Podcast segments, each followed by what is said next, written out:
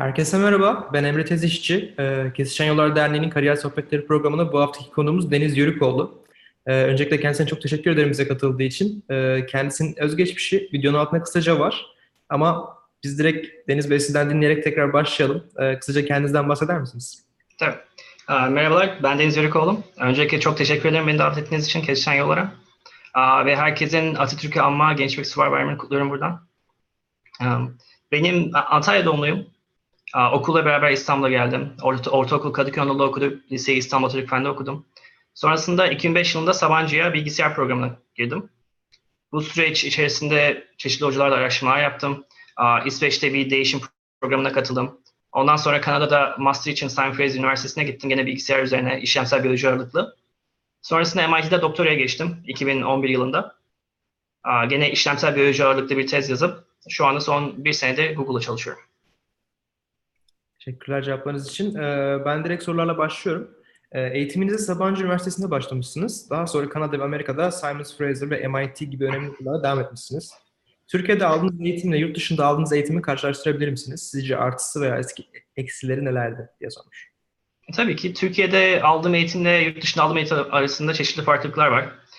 Öncelikle Türkiye'deki üniversite eğitiminin mesela daha çok öğrenci yetiştirme üzerine ağırlıklı olduğunu düşünüyorum. Yurt dışında daha çok üretip bir makaleler yayınlamak, bir araştırma yapmak daha odaklı.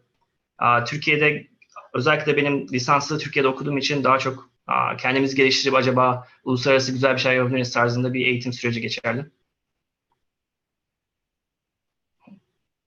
Teşekkürler cevabınız için.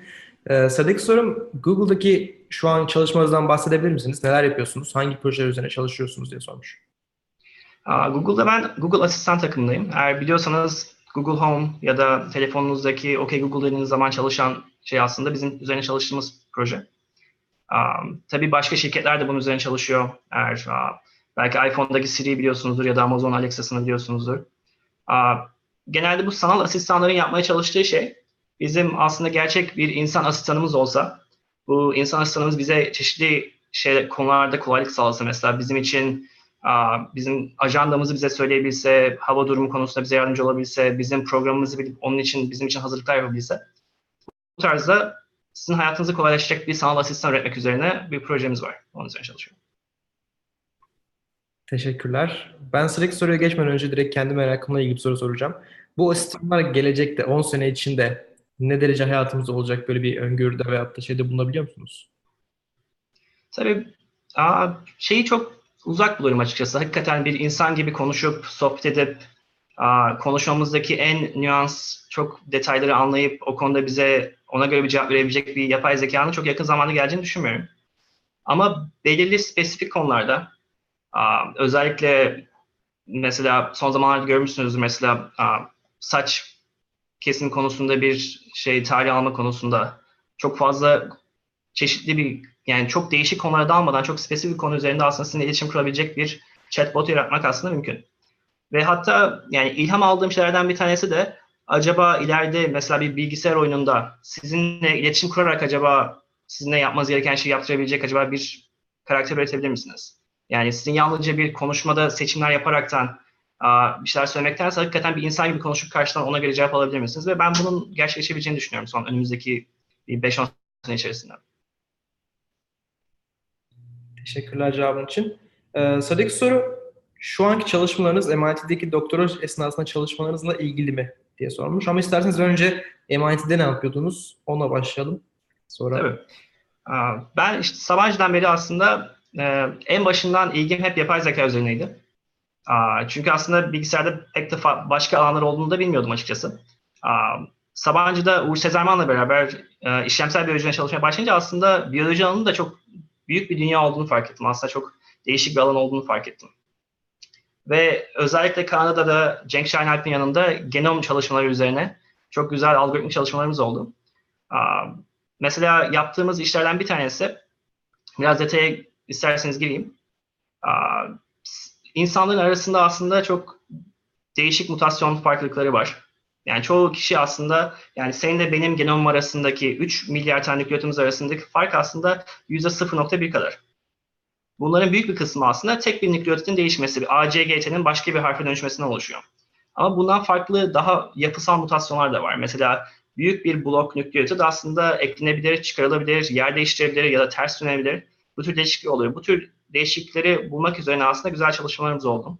Master yaparken Kanada'da. MIT'de ise daha çok çok fazla datalar üretilmeye başladı. Özellikle 2011 yılında ben başlarken herkesin en büyük sorusu buydu. Big data ya da çok büyük genom dataları üzerine acaba nasıl daha hızlı bunları işleriz, daha daha güzel bir şekilde nasıl depolarız, daha hızlı nasıl analiz yaparız? Benim doktoram bunun üzerine odaklıydı. Hatta yani bu işleme konusundaki mesela e, tezimin muhtemelen en büyük bir parçası nasıl aynen bilgisayarınızdaki bir dosyayı zip yapıp sıkıştırıyorsunuz. Siz de acaba genom datanızı sıkıştırıp onun üzerine analizleri daha hızlı yapabilir misiniz? Tezim bunun üzerineydi.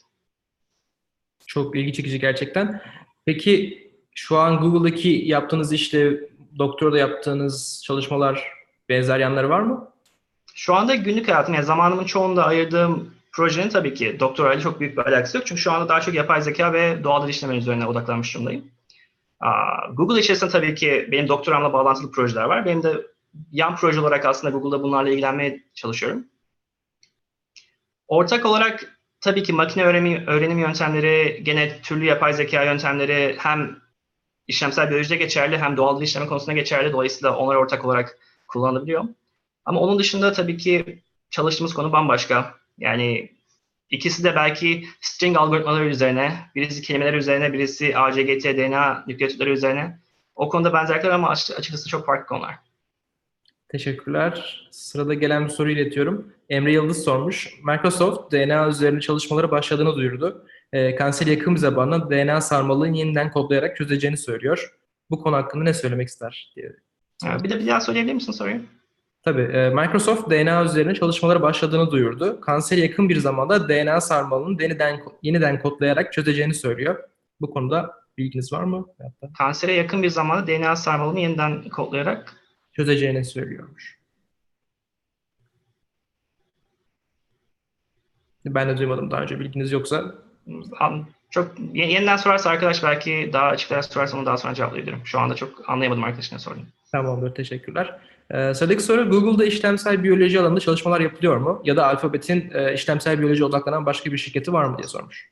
Tabii Google için, yani Alphabet, yani Google'un ebeveyn şirketi olarak Alphabet'in e, alt şirketlerinden tabii ki biyoloji üzerine çalışan dallar var. Mesela en bunların en büyük verili. Verili medikal alanda ve biyoloji alanında odaklanmış bir şirket. Onların yaptığı işlemsel biyoloji çalışmalar var. Onun dışında Calico diye bir şirket var. Aging Research dediğimiz yaşam uzatma üzerine kurulu belli alanlarda çalışıyor. Onun dışında Google içerisinde tabii ki makine öğrenimi olsun ya da bulut üzerine, cloud üzerine çok çeşitli genom çalışmaları var. Dolayısıyla Google içerisinde aslında birçok çalışmalar var bunun üzerine. Onun dışında bir de Google X var. Google X'te zaten biliyorsunuz çeşitli araştırma alanları çalışıyor. Onun içinde de biyoloji odaklı çalışmalar var. Aslında alfabet genelinde bayağı büyük yani çeşitli alanlarda işlemsel biyoloji fırsatları var kesinlikle. Teşekkürler cevabınız için. Ee, sıradaki soru Sinan Gençoğlu'ndan. ikinci sınıf bilgisayar mühendisi öğrencisi olarak yapay zeka ile somut olarak ne yapabilirim? demiş. Yapay zeka ile somut olarak aslında çok ilginç şeyler yapabilirsiniz. Ve de bunu yapmak için çok büyük bir birikim ya da efor sarf gerekmeyebilir. Çok internet üzerinden hak, hak, hak, sürekli olarak aslında bu konuda çeşitli tutorial'lar da görüyorsunuz. Mesela Super Mario oynayan bir yapay zeka yapabilirsiniz. Yani bunu yapmanız için gereken tek şey de bir Super Mario oynarken ki o bölümün bilgisayara nasıl aktaracağız, nasıl bir veri olarak aktaracağınız ve oyunu güzel ya da kötü oynamanızın bir skorunu bulmanız. Eğer bu fonksiyonu eğer üretebilirsiniz zaten ondan sonra onu kendinden oynayan bir algoritma üretebiliyorsunuz. Ve bu tür şeyler deneme yaparak aslında çok güzel şeyler üretebilirsiniz. Teşekkürler. Ee, sıradaki soru doğal, doğal dil işleme denince ne anlamamız, ne bilmemiz gerekiyor? Bu alanda state of art teknolojilerinden bahsedebilir misiniz? Doğal dil işleme yani genel anlamıyla bizim konuşma dilimize bir şekilde işleyerek ondan anlam çıkarma ve bu anlamlardan da bir sonuç çıkararak size yardım etme konusunda bir alandır aslında. Yani semantik bir anlamını çıkarma ya da yani dil bilgisi olaraktan bunu işleyebilme konusunda genel bir alan. Ama eskiden bu daha çok kural temelliydi. Yani mesela bir cümleyi aldığınız zaman bunun öznesinin nerede olduğunu, yükleminin nerede olduğunu, tümlecin nerede olduğunu çıkartan algoritmalar vardı spesifik olarak. Bunlar yavaş yavaş daha makine öğrenimi konusuna geçmiş durumda. Çok fazla aslında doğal işlem konusunu yöneten artık makine öğrenimiyle işliyor. Yani çoğu zaman benim yani bugün günlük yaptığım işlerin çoğu da aslında makine öğrenimi üzerine, kural temelli dil bilgisi üzerine değil daha çok. Teşekkürler. Ee, peki bugün lisede olan birine Türkiye'de hangi üniversitede bilgisayar mühendisliği okumasını önerirsiniz diye bir soru gelmiş. Üniversite olarak çok uzun süre zaten Türkiye'deki yani üniversite ortamlarını takip ederim ne yazık ki ama um, hangi üniversite daha iyi araştırma yapabileceğinizi düşünüyorsanız, hangi üniversite hakikaten ilginizi çeken bir alanda çalışan, araştırma yapan bir hoca varsa o üniversiteye gitmenizi tavsiye ederim. Çünkü o üniversitedeki o hocayla yapacağınız araştırma sizin yurt dışında ya da Türkiye'de o konuda çok ileri seviye araştırma yapmanızı sağlayacak en büyük etken olacaktır. Teşekkürler. Ee, sıradaki soru. Yapay zekanın neler yapabileceğini kaç yıl içinde görebileceğiz? Ee, dünyada ne gibi artıları ve eksileri olacak? İlk, ilk soru yapay zekanın neler yapabileceğini kaç yılda görüyoruz? O çok tabii genel soru çok küçük çapta kişilerini her gün zaten görüyoruz şu anda. Aa, ben telefonumu açıp fotoğraflar programına bakıp yemek ya da kedi diye arattığım zaman ben ona daha önceden hiçbir bilgi vermiş olmama rağmen bütün kedi resimlerimi ya da yemek resimlerimi çıkartabilen bir algoritma var şu anda. Bu aslında yapay zekanın günlük yaşamımıza girdiğinin bir parçası. Ya da ben yani telefondaki sanal asistanımla konuştuğum zaman eğer benim dediklerimi anlayabiliyorsa eğer, yani sesi yazıya dönüştürebiliyorsa eğer bunun sağlanmasının yolu yapay zekadan geçiyor. Aslında bu ilginç bir olay ki yani yapay zekada siz hangi konu ilerletip insan yaşamına sokarsanız aslında o yapay zeka değilmiş gibi geliyor insanlar artık. Çünkü çok basitleştiriyor artık günümüzün yani bir günlük hayatımızın parçası olmuş gibi geliyor. İnsanlar daha çok geleceğe bakıyor ama tabii ki gelecekte de bir 5 sene olsun, 10 sene olsun, 20 sene olsun gittikçe yapay zeka yaşamımızın parçası haline gelecek. Dolayısıyla yani gelecekte de yapay zekanın sizi şaşırtacak yeni şeyler bulacağını göreceksiniz. Bu farklı farklı alanlarda gerçekleşiyor tabii ki. Mesela biyoloji alanındaki çok ilginç ya da biyoloji ya da tıp alanındaki çok ilginç alanlardan bir tanesi sizin doktora gittiğiniz zaman sizin mesela gözünüze bakıp gözünüzdeki bir hastalığı tespit edebilen aslında şu anda algoritmalar var. Hatta bunu o kadar güzel yapıyor ki bir grup uzman doktordan daha güzel bir şekilde sizin gözünüzdeki hastalığı tespit edebiliyor yalnızca o resme bakarak. Bu tür konularda gelişmeler gittikçe artarak ilerleyecek tabii ki. Onun dışında kendi kendine süren arabalar yavaştan geliyorlar. Öncelikle bunun daha kamyonlar üzerine gideceğini düşünüyorum. Çünkü kamyonların genelde yapacağı şeyler yolu daha kısıtlı şeylerdir. Ve tabii ki kamyonların otomatikleşmesinden yarar görecek çok fazla şirket var şu anda. Ama bu da yavaş yavaş günlük hayatımıza kendi kendi kullanan arabalar olarak da katılacaklardır. Sorunun ikinci parçası aslında çok daha karışık bir soru. Yapay zekanın hayatımıza katabileceği iyi şeyler nelerdir, kötü şeyler nelerdir? Katabileceği çok çok fazla iyi şey olduğunu düşünüyorum. Ve bir o kadar da belki bir o kadar değil ama yakın derecede kötü şeyler olabileceğini düşünüyorum. Mesela yüz tanıma algoritmaları diyelim ne kadar aslında güzel bir şey. Siz fotoğraflarınızı tararken aslında kendi fotoğraflarınızı direkt size gösterebilen bir algoritma var. Ama aynı zamanda yani fotoğraf çekerken mesela yüzlerin nerede olduğunu tespit edip ona göre fotoğrafı güzelleştiren algoritmalar var. Ama aynı zamanda siz bunu eğer dersiniz ki bir ortamdaki bütün herkesin kimliklerini tespit etmek için kullanacağım, o zaman işin birazcık daha kötü tarafına girmiş oluyorsunuz. Dolayısıyla her yapay zekanın her ilerleyen aşamasında aslında bunun ne kadar etik olduğunu da değerlendiren çalışmalar olması gerektiğini inanıyorum. Teşekkürler. Ee, az önce e, kendi kendine sürebilen tırlar, araçlardan bahsettik ama mesela bu tır şoförlerini falan ele alırsak yapay zekanın çok hızlı bir şekilde ilerlemesi ileride işsizliğe neden olabilir mi diye sormuşlar. Kesinlikle bu yani teknolojinin geliştiği her yani devrimde çok hızlı olarak geliştiği her dönemde gerçekleşen bir olay. Yal, yal, yalnızca yapay zekaya ait olan bir şey değil. Mesela bunu şeyde de görüyoruz. Mesela Uber'le taksi şoförleri arasındaki dinamikte de görüyoruz. Bir anda taksi şoförü olmayı ne kadar kolaylaştırabilen bir teknoloji geldi ve bu taksi şoförlerinin aslında mesleklerini birazcık tehlikeye atmaya başladı. Ama yapay zekada bu birazcık daha farklı çünkü yapay zekada siz tamamıyla o insanın işini başka birisine vermek değil, tamamıyla elinden alan bir robot üretmiş oluyorsunuz. tabii ki belli kesimler için bu çok büyük bir etkide bulunacaktır. Ama belli kesimler için de o kişinin mesleğini daha farklı bir hale getirecek, belki daha eğlenceli hale getirecektir. Mesela bir örnek verirsek mesela hemşirelik diyelim. Yapay zekanın hemşirelik konusunda hemşireliklerin mesleğini eline alabilmesi pek yakın zamanda söz konusu değil. Yani çünkü ya da ilk, ilk yardım diyelim. Hemşirelik ve ilk yardım aslında bir insanın kişisel olarak yani eliyle karşıdaki insana yardım etmesi gereken mesleklerden bir tanesi. Ama mesela doktorluğu ele aldığımız zaman doktorluğun gittikçe algoritmik olarak yavaştan destek aldığını görüyoruz. Her bir doktorun aslında cerrahi olsun ya da bir diagnoz koyması olsun, hastalığı tespit etmesi olsun, tedavisi olsun bu konularda yapay zekanın doktorlara yardımcı olacağını ve doktorların mesleğini daha eğlenceli hale getireceğini düşünüyorum. Yani çünkü muhtemelen toplumsal olarak bütün doktorların hepsini makineler değiştirelim tarzı bir şey kabul edeceğimizi kolay kolay sanmıyorum.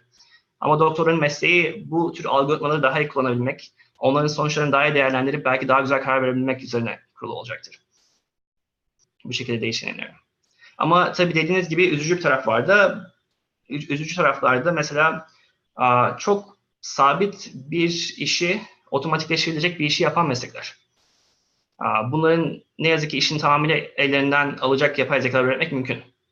Ve de bunlar için de aslında genel olarak yalnızca şirketlerin değil, devletlerin de düşünmesi gerekiyor. Acaba büyük, büyük çapta bütün kamyon şoförlerinin işleri aslında robotlaştırılırsa nasıl bir problemler çıkar? Sosyal olarak ne tür şeyler değişir? Bu insanların başka meslekler edinmesi için ya da daha teknoloji ağırlıklı meslekler yönelmesi için nasıl programlar yapılması lazım? Bunların tabii ki çok derin düşünülmesi gerekiyor diye düşünüyorum.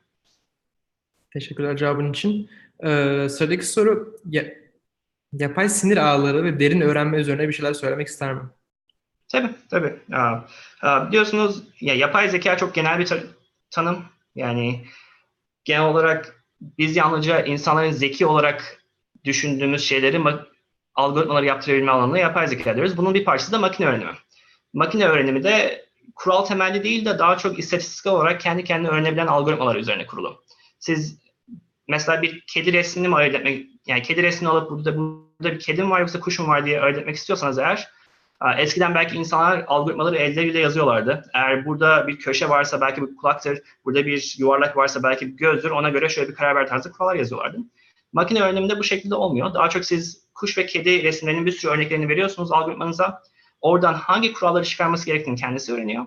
Oradan kendisi bir karar veriyor. Deep Learning'de derin öğrenme de bu makine öğreniminin bir alt dalı. Genelde burada kullanılan yöntem yapay sinir ağları, artificial neural network'ler.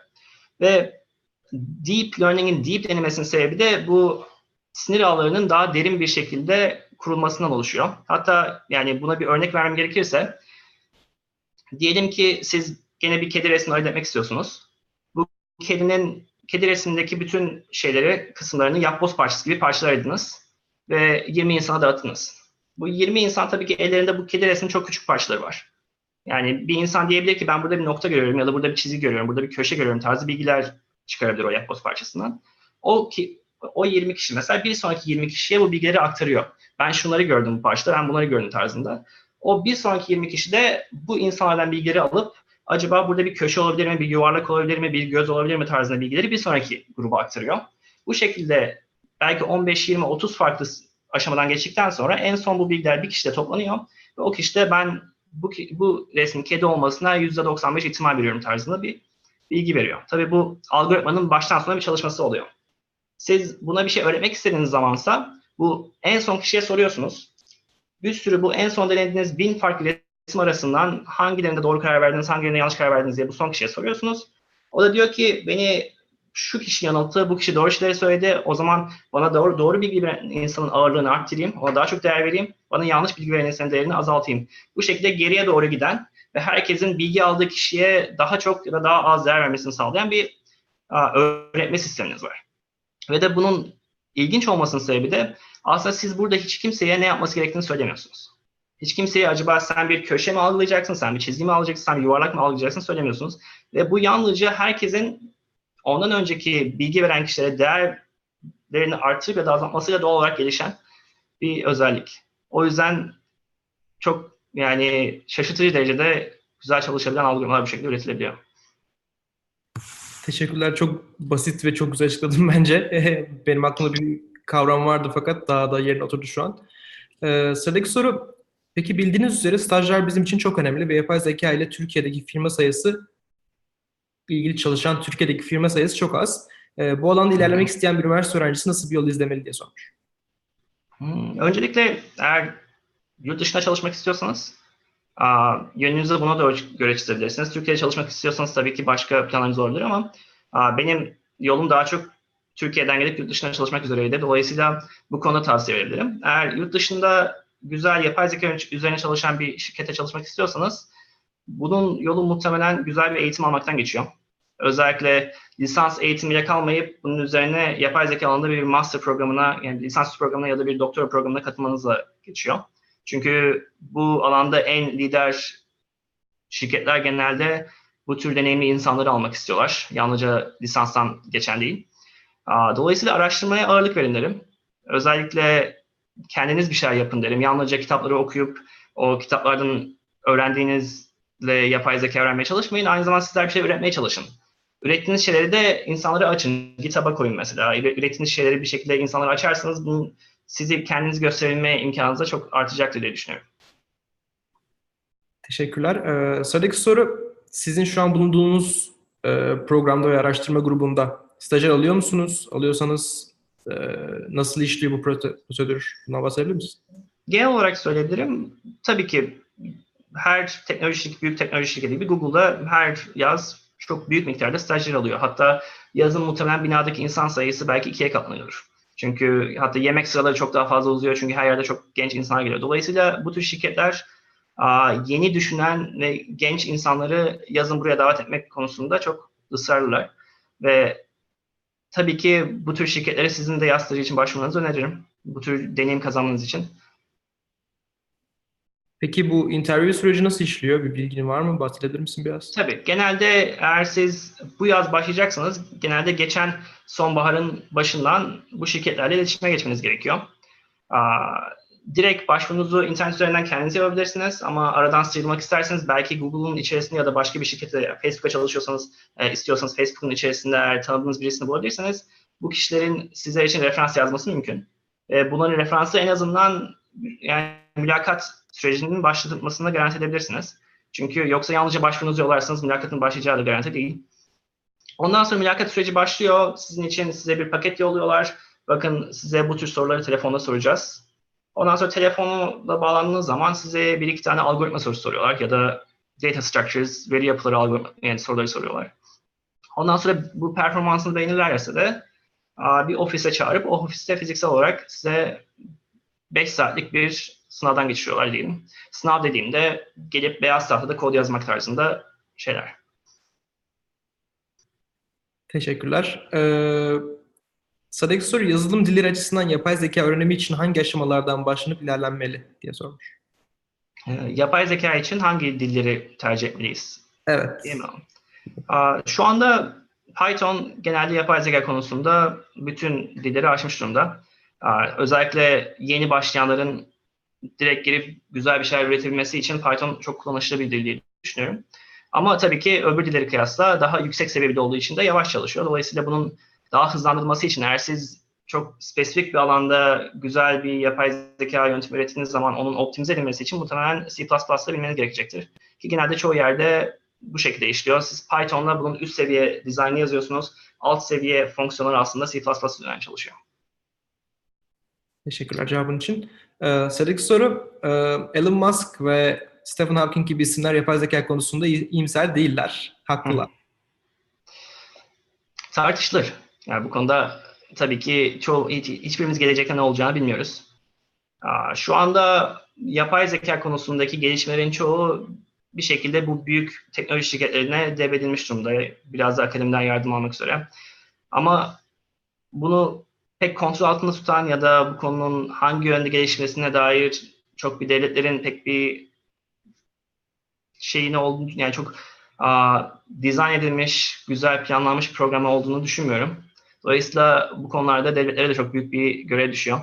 Acaba bu tür alanlardaki araştırmalar nasıl ilerlemeli? Gelecekte nelere izin vermeliyiz? Hangi konularda tehlikeler ve riskler var? Hangi konularda aslında çok daha gelişime açık olmayız. Bu konuda kesinlikle çok daha detaylı planlar yapılması gerektiğini düşünüyorum. Ama bu demek değildir ki yani hepimiz öleceğiz, hepimiz çok uh, şey katil robotlar üreteceğiz. Kesinlikle böyle olacağını düşünmüyorum. Yani hatta şey gibi bir uh, bir komik bir fıkra vardır. Siz bir tost makinesine düşünmeyi öğrettiğiniz zaman ve o tost makinesi sizi öldürmek istediği zaman ilk yapacağınız şey tost makinesine fişini çekmek olacaktır. Dolayısıyla yani bunu önlemenize çok muhtemelen bizim uh, robotların kötüleşmeye başladığını ya da bize zarar verecek noktaya geldiğini anladığımız anda muhtemelen onların fişini çek, çekme ihtimali çok kolay olacaktır diye düşünüyorum. Teşekkürler cevabın için. Ee, sıradaki soru otonom çalışan sistemlerin insanları psikolojik olarak manipüle etmesini önlemek için neler yapılabilir? Etik kavram ve kurallar ne kadar uygulanabiliyor?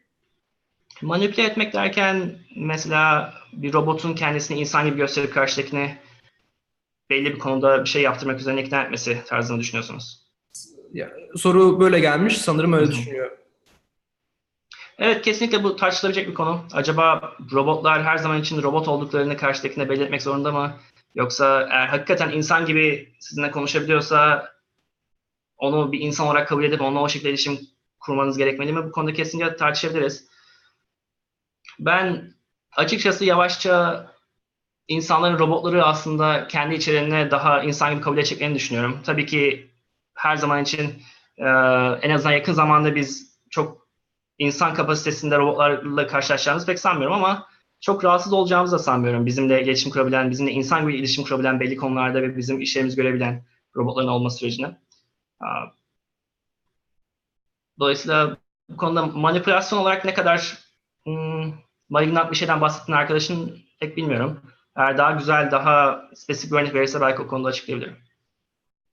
Teşekkürler cevabın için.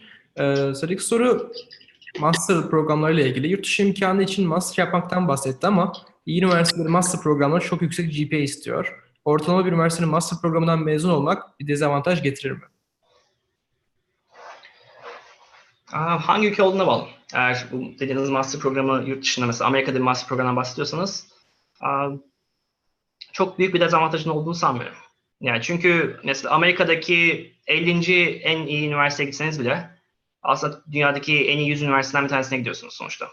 Yani dolayısıyla yalnızca Amerika'da güzel bir okulda okuyacağım, yalnızca Harvard, MIT, Stanford, Berkeley'de okuyacağım deyip başka hiçbir yerde asla gelmem diye düşünmek çok kötü bir fikir diye düşünüyorum.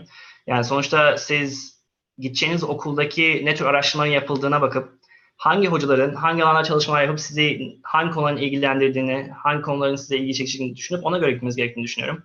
Sonuçta her ne kadar notunuz belki filtrelemek açısından etkili olacaksa da asıl sizi ayıracak şey sizin yaptığınız, ürettiğiniz şeyler diye düşünüyorum. O yüzden bu konuda çok kafaya takmayı düşünüyorum.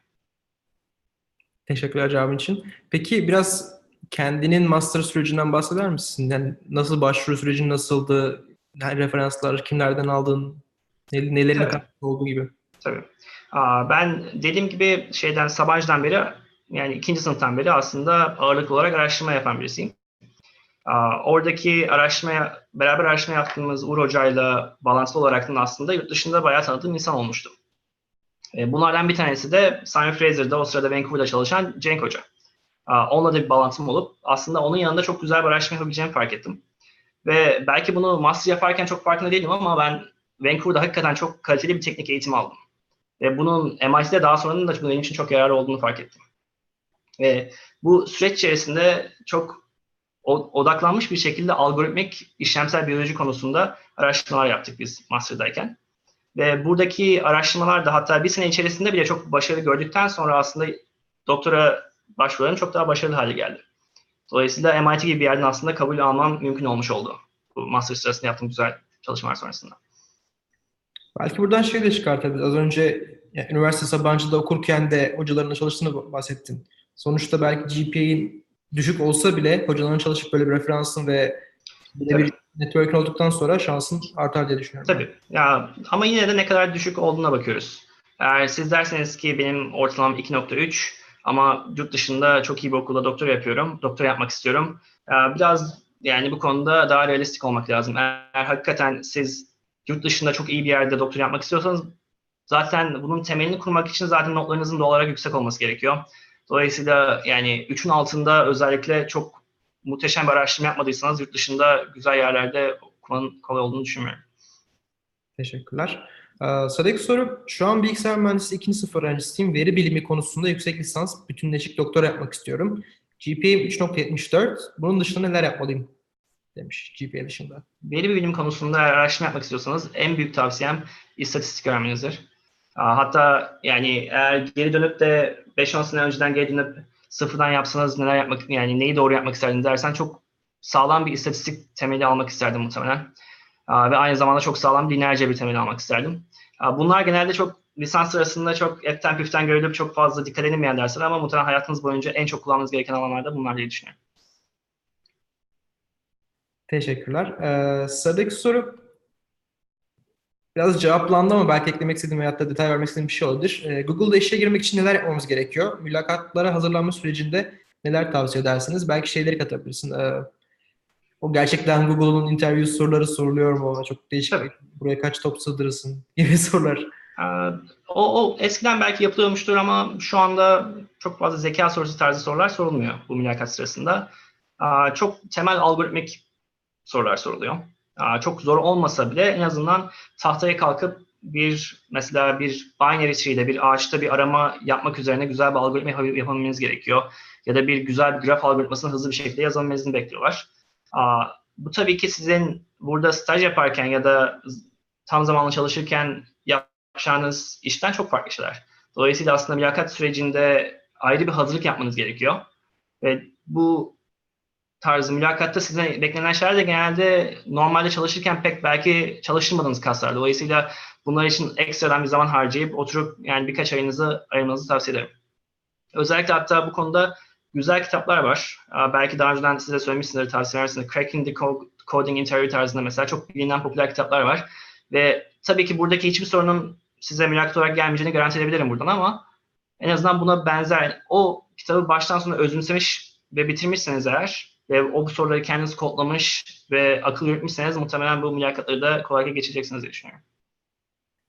Teşekkürler cevabın için. Bu arada bana o kitaptan bir iki soru, bir iki interviewde direkt direkt olarak bile gelmişti. Ya, o, o hakikaten o zaman ben de tavsiye ediyorum. Yani her, herkesin tavsiye ettiği kitap zaten direkt must bence. ee, Sıradaki soru şey diye sormuşlar. Peki bu mülakat süreci doktora mezunları için farklı oluyor mu yoksa işte new grad, işte master mezunu veya da doktora mezunu farklı farklı mülakatlara mı giriyor? Yani benzerler mi? Hem benzer hem farklı. En azından kabul edilme kriterleri olaraktan biraz farklılıklar var. Eğer siz bir doktora programından gidip de ben staj yapmak istiyorum diyorsanız belki bir kısımda sizin acaba doktorada yaptığınız işleri ne kadar güzel anlatabildiğiniz üzerine kurulu. Onun üzerine belki size soracak algoritma sınavı birazcık daha zorlu. Ondan sonra sizi bir takımla eşleştirirken belki sizin araştırmalarınıza daha çok dikkat ediyorlar. lisanstan direkt gelirken muhtemelen sizin herhangi bir araştırma temeliniz olduğunu düşünmüyorlar ve size hakikaten güzel kod yazabiliyor musunuz? Hızlı bir şekilde algoritmik konuyu düşünebiliyor musunuz? Veri, veri yapılarını güzel anlamış mısınız? Bu tarz sorular gelecektir. Teşekkürler. Ee, sıradaki soru, yapay zeka ve doğal dil işlemesine ilginiz ne zaman başladı? Ne zaman ve neden bu alanlara yönelmiştiniz diye soruyor. Tabii.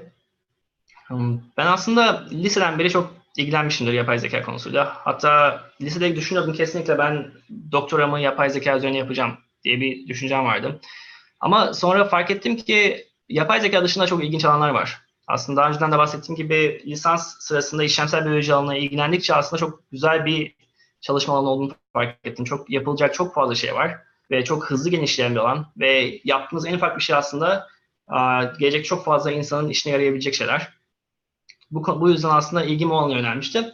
Ama doktoramın sonuna doğru tabii ki yapay zeka konusunda yeniden bir patlama olduğunu fark ettik. Hepimiz bu özellikle deep learning alanında, artificial network alanında özellikle görüntü işleme konusunda çok farklı, hiç tahmin etmediğimiz gelişmeler oldu. Ve birazcık da Google'da yaptığım stajlar sırasında ben fark ettim ki aslında yapay zeka belki yeniden girip yeniden bu alanın parçası olmak güzel olacaktır. Yani işlemsel bir biyoloji üzerine çalışmama rağmen aslında birazcık zaman ayırıp yapay zeka konusunda ve doğal işlem konusunda ilerletmek, bu konuda araştırma yapmak daha güzel olacak diye düşündüm. O yüzden de bu geçişi yaptım. Teşekkürler.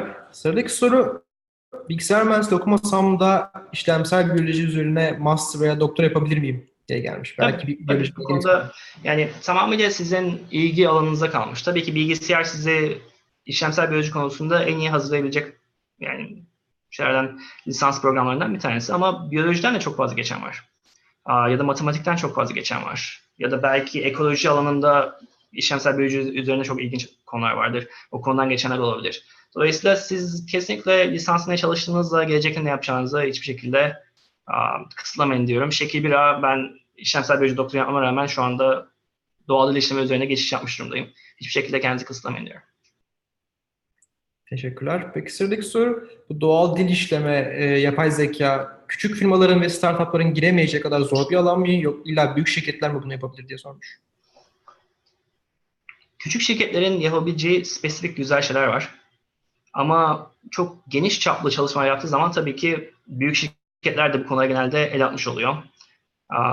Mesela der, self-driving car konusunda mesela bir startup olarak işiniz bayağı zor olabilir. Çünkü bu konuda bayağı büyük yatırım yapılmış şirketler, çok büyük çaplı şirketler zaten bu konuda uğraşmak üzere. Ama eğer siz derseniz ki kendi kendi konu arabaların, arabaların öyle bir radarı var ki şu tür veriyi şey, işlemek birazcık zor. O konuda yapay zeka üzerine güzel bir algoritma üretirseniz aslında bir anda insanların ilgisini çekebiliyorsunuz. Ve bu konuda belki sizinle beraber çalışmak isteyebilecek ya da daha sonra sizin şirketi satın almak isteyebilecek fırsatlar çıkabiliyor. Ama hakikaten büyük çapta projeleri daha büyük şirketlerin arayı açacağını düşünüyorum gittikçe. Çünkü ne kadar çok siz bir alanda çalışırsanız o alanda o kadar çok veri üretiyorsunuz ve sizin o topladığınız verilerde siz, sizin o alanda o kadar çok iyileşmenize sebep oluyor. Teşekkürler cevabın için. Ee, sıradaki soru eğer amacınız özel sektörde çalışmaksa doktor yapmanın çok gerekli olmadığı, tam tersi zaman kaybı olabileceği söyleniyor. İkisini de yapmış bir olarak bu konuda siz ne düşünüyorsunuz? Öncelikle şöyle söyleyeyim. Tabii ki eğer amacınız doğrudan endüstriye gelip spesifik bir alanda endüstride çalışmaksa doktoranın ve yani çok ileri seviye bir alanda çalışmayacaksınız. Daha böyle genel generalist kon- konumunda yazılım mühendisi olarak çalışacaksınız. Yapay zeka olsun ya da başka bir konuda olsun. Doktora hakikaten çok gerekli olmayabilir. Çünkü ben şu şekilde düşünüyorum. Teknik eğitimimin çok büyük bir kısmını ben master sırasında aldım. Yani doktora sırasında aslında lisansüstü sırasında aldığım eğitimin bana getirdikleri de güzel araştırmalar yapmaya devam ettim. Yani doktora sırasında onun üzerine master'da öğrendiğim bilgilerin üzerine kattığım bilgi sayısı aslında çok fazla değil. En büyük kısmını master'da aldım. Dolayısıyla eğer hakikaten bir konuda kendinizi ilerletip ondan sonra endüstriye geçmek istiyorsanız master yapıp geçmeniz belki daha akıllıca olabilir. Ama derseniz ki ben belli bir alana ilgim hakikaten çok fazla. O alandaki bilimi ilerletmek istiyorum. İnsanların hatta çok çok spesifik küçük bir alanda dünyada en çok bilgi bilen insan ben olmak istiyorum. Derseniz doktora o zaman çok mantıklı bir hale geliyor. Hakikaten sizin ilginizi çeken çok fazla dünyaya gelişmek istediğiniz bir alanda doktora yapmak çok mantıklı sebep. Ama onu yalnızca yapıp da daha sonra endüstriye daha genel bir alana geçme konusunda tabii ki sonradan bunu yapan çok fazla insan var. Benim de gördüğünüz üzere ama yani onu yapmak için doktora yapmak çok mantık gelmiyor. Yani ben de şu anda açıkçası hiçbir zaman şeyleri düşünmüyorum. Yani çok büyük zaman kaybı olarak yaptığım şu anda doktoradaki işlemsel biyoloji şeyimi, deneyimimi kullanmayacağım meslek hayatında şekilde düşünmüyorum. Çünkü zaten günü gelecek ki belki yeniden ben işlemsel biyoloji alanında değişik bir alana geçmek isteyeceğim. Bu, bu tür konuda doktoramı yani boşa yaptığımı düşünmüyorum. Ama bu her zaman için şeyden kaynaklanıyor. Benim işlemsel biyoloji olan ilgimden kaynaklanan bir doktora yapmış olmamdan kaynaklanıyor. Eğer ben bunu yalnızca endüstride meslek için yapıyor olsaydım hakikaten zaman kaybı olmuş olabilirdi. Teşekkürler cevabın için. Ee, peki şu an hangi vize türüyle Amerika'da bulunuyorsun diye sormuşlar yani. Ben şu an daha nadir bir vize bulunuyorum. Ben, benim vizem O1 vizesi. Aa, genelde üstün yetenek vizesi diyorlar sanırım. Aa, doktora yapmış ya da belli bir büyük çapta ödül kazanmış hatta belki de sanat alanında çok büyük başarı elde etmiş insanlar genelde Amerika'da serbest bir şekilde çalışabiliyorlar. 3 sene artı sanırım 1 sene 1 sene olarak bir 9 sene kadar artırabiliyorlar bu süreyi. Ama çoğu insan bu şekilde yapmıyor tabii ki. Çoğu insan H-1B vizesiyle Amerika'da çalışıyor. Genelde bir master programı ya da doktora programıyla Amerika'ya gelip daha sonra OPT ile çalışmaya başlıyorlar. Daha sonra OPT sürecinde bir H-1B vizesi alıp ondan sonra çalışmaya devam ediyorlar. Sonra değişik kartı geçiyorlar. Genelde bu şekilde. Standart yol bu şekilde oluyor. Teşekkürler cevabın için. Sıradaki soru geçtiğimiz günlerde Carnegie Mellon Üniversitesi Artificial Intelligence yapay zeka lisans programını başlatan ilk üniversite oldu. Bu gelişmeyi değerlendirebilir misin? Sizce e, AI kendisine özel bir program ge- gerektirecek kadar büyük bir alan oldu mu? Bunu çok aslında mantıklı buluyorum. Çünkü şu anda bilgisayar alanında herhalde insanın en çok ilgisi olan alan makine öğrenimi ve yapay zeka. Aa, ve bu isteği de karşılayacak, yani bu alanda odaklı çalışacak insanları eğitmek için muhtemelen güzel bir fikir olduğunu düşünüyorum. Ve yapay zekanın da ilerleyen senelerde muhtemelen çok fazla dallanıp budaklanıp çok yani daha spesifik alanlara yayılacağını düşünüyorum. Hiç kendi başına aslında bir alan olması mümkün. Ve bu konuda hakikaten CMU de çok yani makine öğrenimi yapay zeka konusunda dünyanın en iyi okullarından bir tanesi. Ve çok iyi program olacağını düşünüyorum programın. Teşekkürler cevabın için. Ee, sıradaki soru yurt dışında iyi bir doktora programından kabul almak için yazları yurt dışı stajın önemi nedir? Ee, yurt dışında araştırma stajı yapma imkanı olmayan fakat iyi bir doktora programına başvurmak isteyen öğrencilere neler tavsiye edersiniz? Pardon bir daha söyleyesin. Bu, bu arkadaş Türkiye'de mi yapıyor doktorasını yurt dışında mı yapıyor? Ee, doktora yapmıyor ama iyi bir doktora programına kabul almak için e, yazları yurt dışı stajının önemi nedir? Yurt dışında araştırma stajı yapma imkanı olmayan fakat iyi bir programa da başvurmak isteyen öğrenciler başka neler yapabilir? Türkiye'de çok güzel araştırma fırsatları var. Özellikle belli alanlarda yayınlar, güzel yayınlar yapan ve sizin ilginizi çeken alanlarda yayınlar yapan hocalar bulursanız onlarla çok güzel araştırma yaparak da yurt dışında güzel doktora programına aslında kabul alabilirsiniz. Bu yalnızca sizin yurt dışına gidip yurt dışında araştırma yapıp daha sonra bir doktora programına kabul alacağınız anlamına gelmiyor. Dolayısıyla bu konuda araştırmaya yönelmenizi ve sizin ilginizi çeken alanda yeni bir şeyler yapmanızı öneririm. Teşekkürler. Ee, şeyi sormuşlar ama çok bahsedilmesin bir konu ama Google'ın şu an bu yapay zeka üzerine ileride çığır açacak çalışmalarından bahsedebilir misiniz demişler. Bunu açıklamış olan, public olanlardan bahseder misiniz? Yani çok tabii ki şu anda yaptığımız üzerine çalıştığımız konulardan çok bahsedemem. Ama yapay zekanın genel olarak yalnızca Google değil, farklı şirketlerin de üzerine gittiği alanlardan dediğimiz gibi kendi kendine süren arabalar en büyük gelen teknolojilerden bir tanesi olacaktır. Aa, onun dışında dediğim gibi biyoloji alanında ve tıp alanında çok büyük ilerlemeler kaydedilecek önümüzdeki senelerde. Onun dışında bu sanal asistanlar aslında gittikçe hayatımızın daha büyük bir parçası haline gelecektir diye düşünüyorum. Bizim hakikaten sizin tamamıyla güvenip de bir iş yaptırabileceğiniz ve sizin hakikaten beyninizde yer alan bir sürü yükü devredebileceğiniz bir asistanınız olması aslında insan hayatını çok kolaylaştıracak diye düşünüyorum. Bu konuda büyük çalışmalar olacağını inanıyorum gelecekte. Teşekkürler cevabın için. Ee, sıradaki soru, e, Türkiye'deki bilgisayar mühendisleri ve genel olarak diğer öğrenciler için tavsiyelerin nelerdir? Nelerle ilgilenmelerini tavsiye edersin? Bilgisayar öyle bir alan ki aslında çok kitap okuyarak, yani bir kitabı baştan sona okuyarak çok öğrenebildiğiniz bir alan değil. Yani okuduğunuz her şeyi aslında kendiniz deneyerek, kendiniz programlayarak, yeni bir şey üreterek en iyi öğrendiğiniz bir alan. Dolayısıyla projeler yapın derim. Yani kafanıza ne geliyorsa, gündelik, bu gündelik hayatınızda da olabilir. Yalnızca akademik alanda olması gerekmiyor ya da bir hocayla yaptığınız bir proje olması gerekmiyor. Gündelik hayatınızda çözmek istediğiniz şeyi programlayarak çözün derim. Yani mesela belki nerdy bir örnek olacak ama ben bir müzik playlistimi hazırlarken bile aslında bunu algoritmik olarak yaptığım oluyor. Yani kendim gün boyunca dinleyeceğim müziği bir program yazıp da ondan üretip dinlediğim oluyor. Ya da şöyle söyleyeyim ben mesela bir konsoloslukta vize mi vize almak için mesela bir tarih mi bulmam gerekiyor. Bunun için bazen bir program yazıp acaba hangi gün boşalmış diyerekten bana mesaj atan tarzı programlar yazdığım oluyor. Bu tür şeyler yapmak aslında güzel bir şey. Hayatınızda çok kolaylaştıran bir şey. Ve bunları yaptıkça da programı daha çok öğreniyorsunuz ve daha çok zevk almaya başlıyorsunuz. Ve bu konuda hakikaten yaparak öğrenmenizi tavsiye ederim. Ve bizim zamanımızda bu pek yoktu ama şu anda çok güzel kodlama öğrenme yöntemleri var. İnternet üzerinden arattığınız zaman.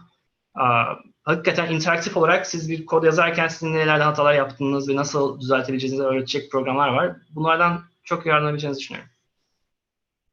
Çok teşekkürler. Ee, birkaç tane daha soru var ama sorular çok benzer sorular. Bu soruları soran arkadaşlar e, videoyu baştan seyrederlerse cevaplarını alacaklardır. Ben tekrar tekrar sormak istemiyorum. Ee, o yüzden sorularımızın sonuna geldik. Ee, son eklemek istediğiniz sözler var mı? Ben kısaca haftaki yayından bahsedeyim. Ee, haftaya yayınımız yok. 3 Haziran'da Armağan Portakal var. Ee, Alternatif Kariyer Sohbetleri serisinin ilk yayını olacak. Ee, her alana değinmeye çalışıyoruz. Daha farklı mühendislik ve bilim dışında daha farklı alanlarda da konuklarımız olacak. Ee, son olarak Facebook ve YouTube kanallarımızı takip ederseniz bu gibi benzer yayınlardan haberdar olabilirsiniz. Ee, önümüzdeki yayında kimler var bunları görmek isterseniz de Facebook'ta Google Calendar linkimiz var. Onu takip ederek bir sonraki yayınlardan da haber alabilirsiniz. Herhangi bir görüş, yorum her zaman iletebilirsiniz. Sizin de son sözlerinizi alayım. Çok teşekkür ederim. Benim için çok bilgilendirici ve keyifli bir sohbet oldu. Umarım sizin için de öyle geçmiştir. Yani kesinlikle ben çok teşekkür ederim. Gerçekten kesişen yol olarak olarak çok güzel bir iş yapıyorsunuz. Yani bizim geçtiğimiz yollardan aslında geçmek isteyen, öğrenmek isteyen insanları bilgilendirmek açısından çok yararlı bir iş yaptığınızı düşünüyorum. Son olarak söyleyebileceklerim hakikaten yani bunu aslında başka konuşmacılar da söyledi muhtemelen. Öğrenim konusunda çok büyük bir çığır açılmış durumda son bir 5 sene içerisinde belki. Coursera olsun, Khan Akademi olsun bu tür konularda çok fazla MIT'nin Open Coursera olsun çok fazla online öğrenme fırsatı çoğalmaya başladı. Dolayısıyla sizin bir yani Harvard ya da MIT'de okuyup da alabileceğiniz bilgi eskiden şu anda yalnızca internet üzerinden tıklayarak ulaşabilmeniz şu anda bir söz konusu. Ve bu konuda kendinizi geliştirmek isterseniz çok fazla fırsatınız bir anda ortaya çıkmış oldu. Bunları çok değerlendirmenizi isterim hakikaten. Bu konularda kendinizi geliştirip öğrenip daha sonra yurt dışındaki araştırmaya devam ettiğiniz takdirde yani belki bizim yaşadığımız büyük sıkıntıların çoğunu önceden halletmiş olacağınızı düşünüyorum. Çok teşekkür ederim. Dediğim gibi benim için çok keyifliydi. Ee, bir sonraki yayınlarda görüşmek üzere izleyenlerle. Ee, Türkiye'deki iyi akşamlar. Size iyi günler. Ben çok teşekkür ederim. İyi akşamlar, iyi günler. Evet.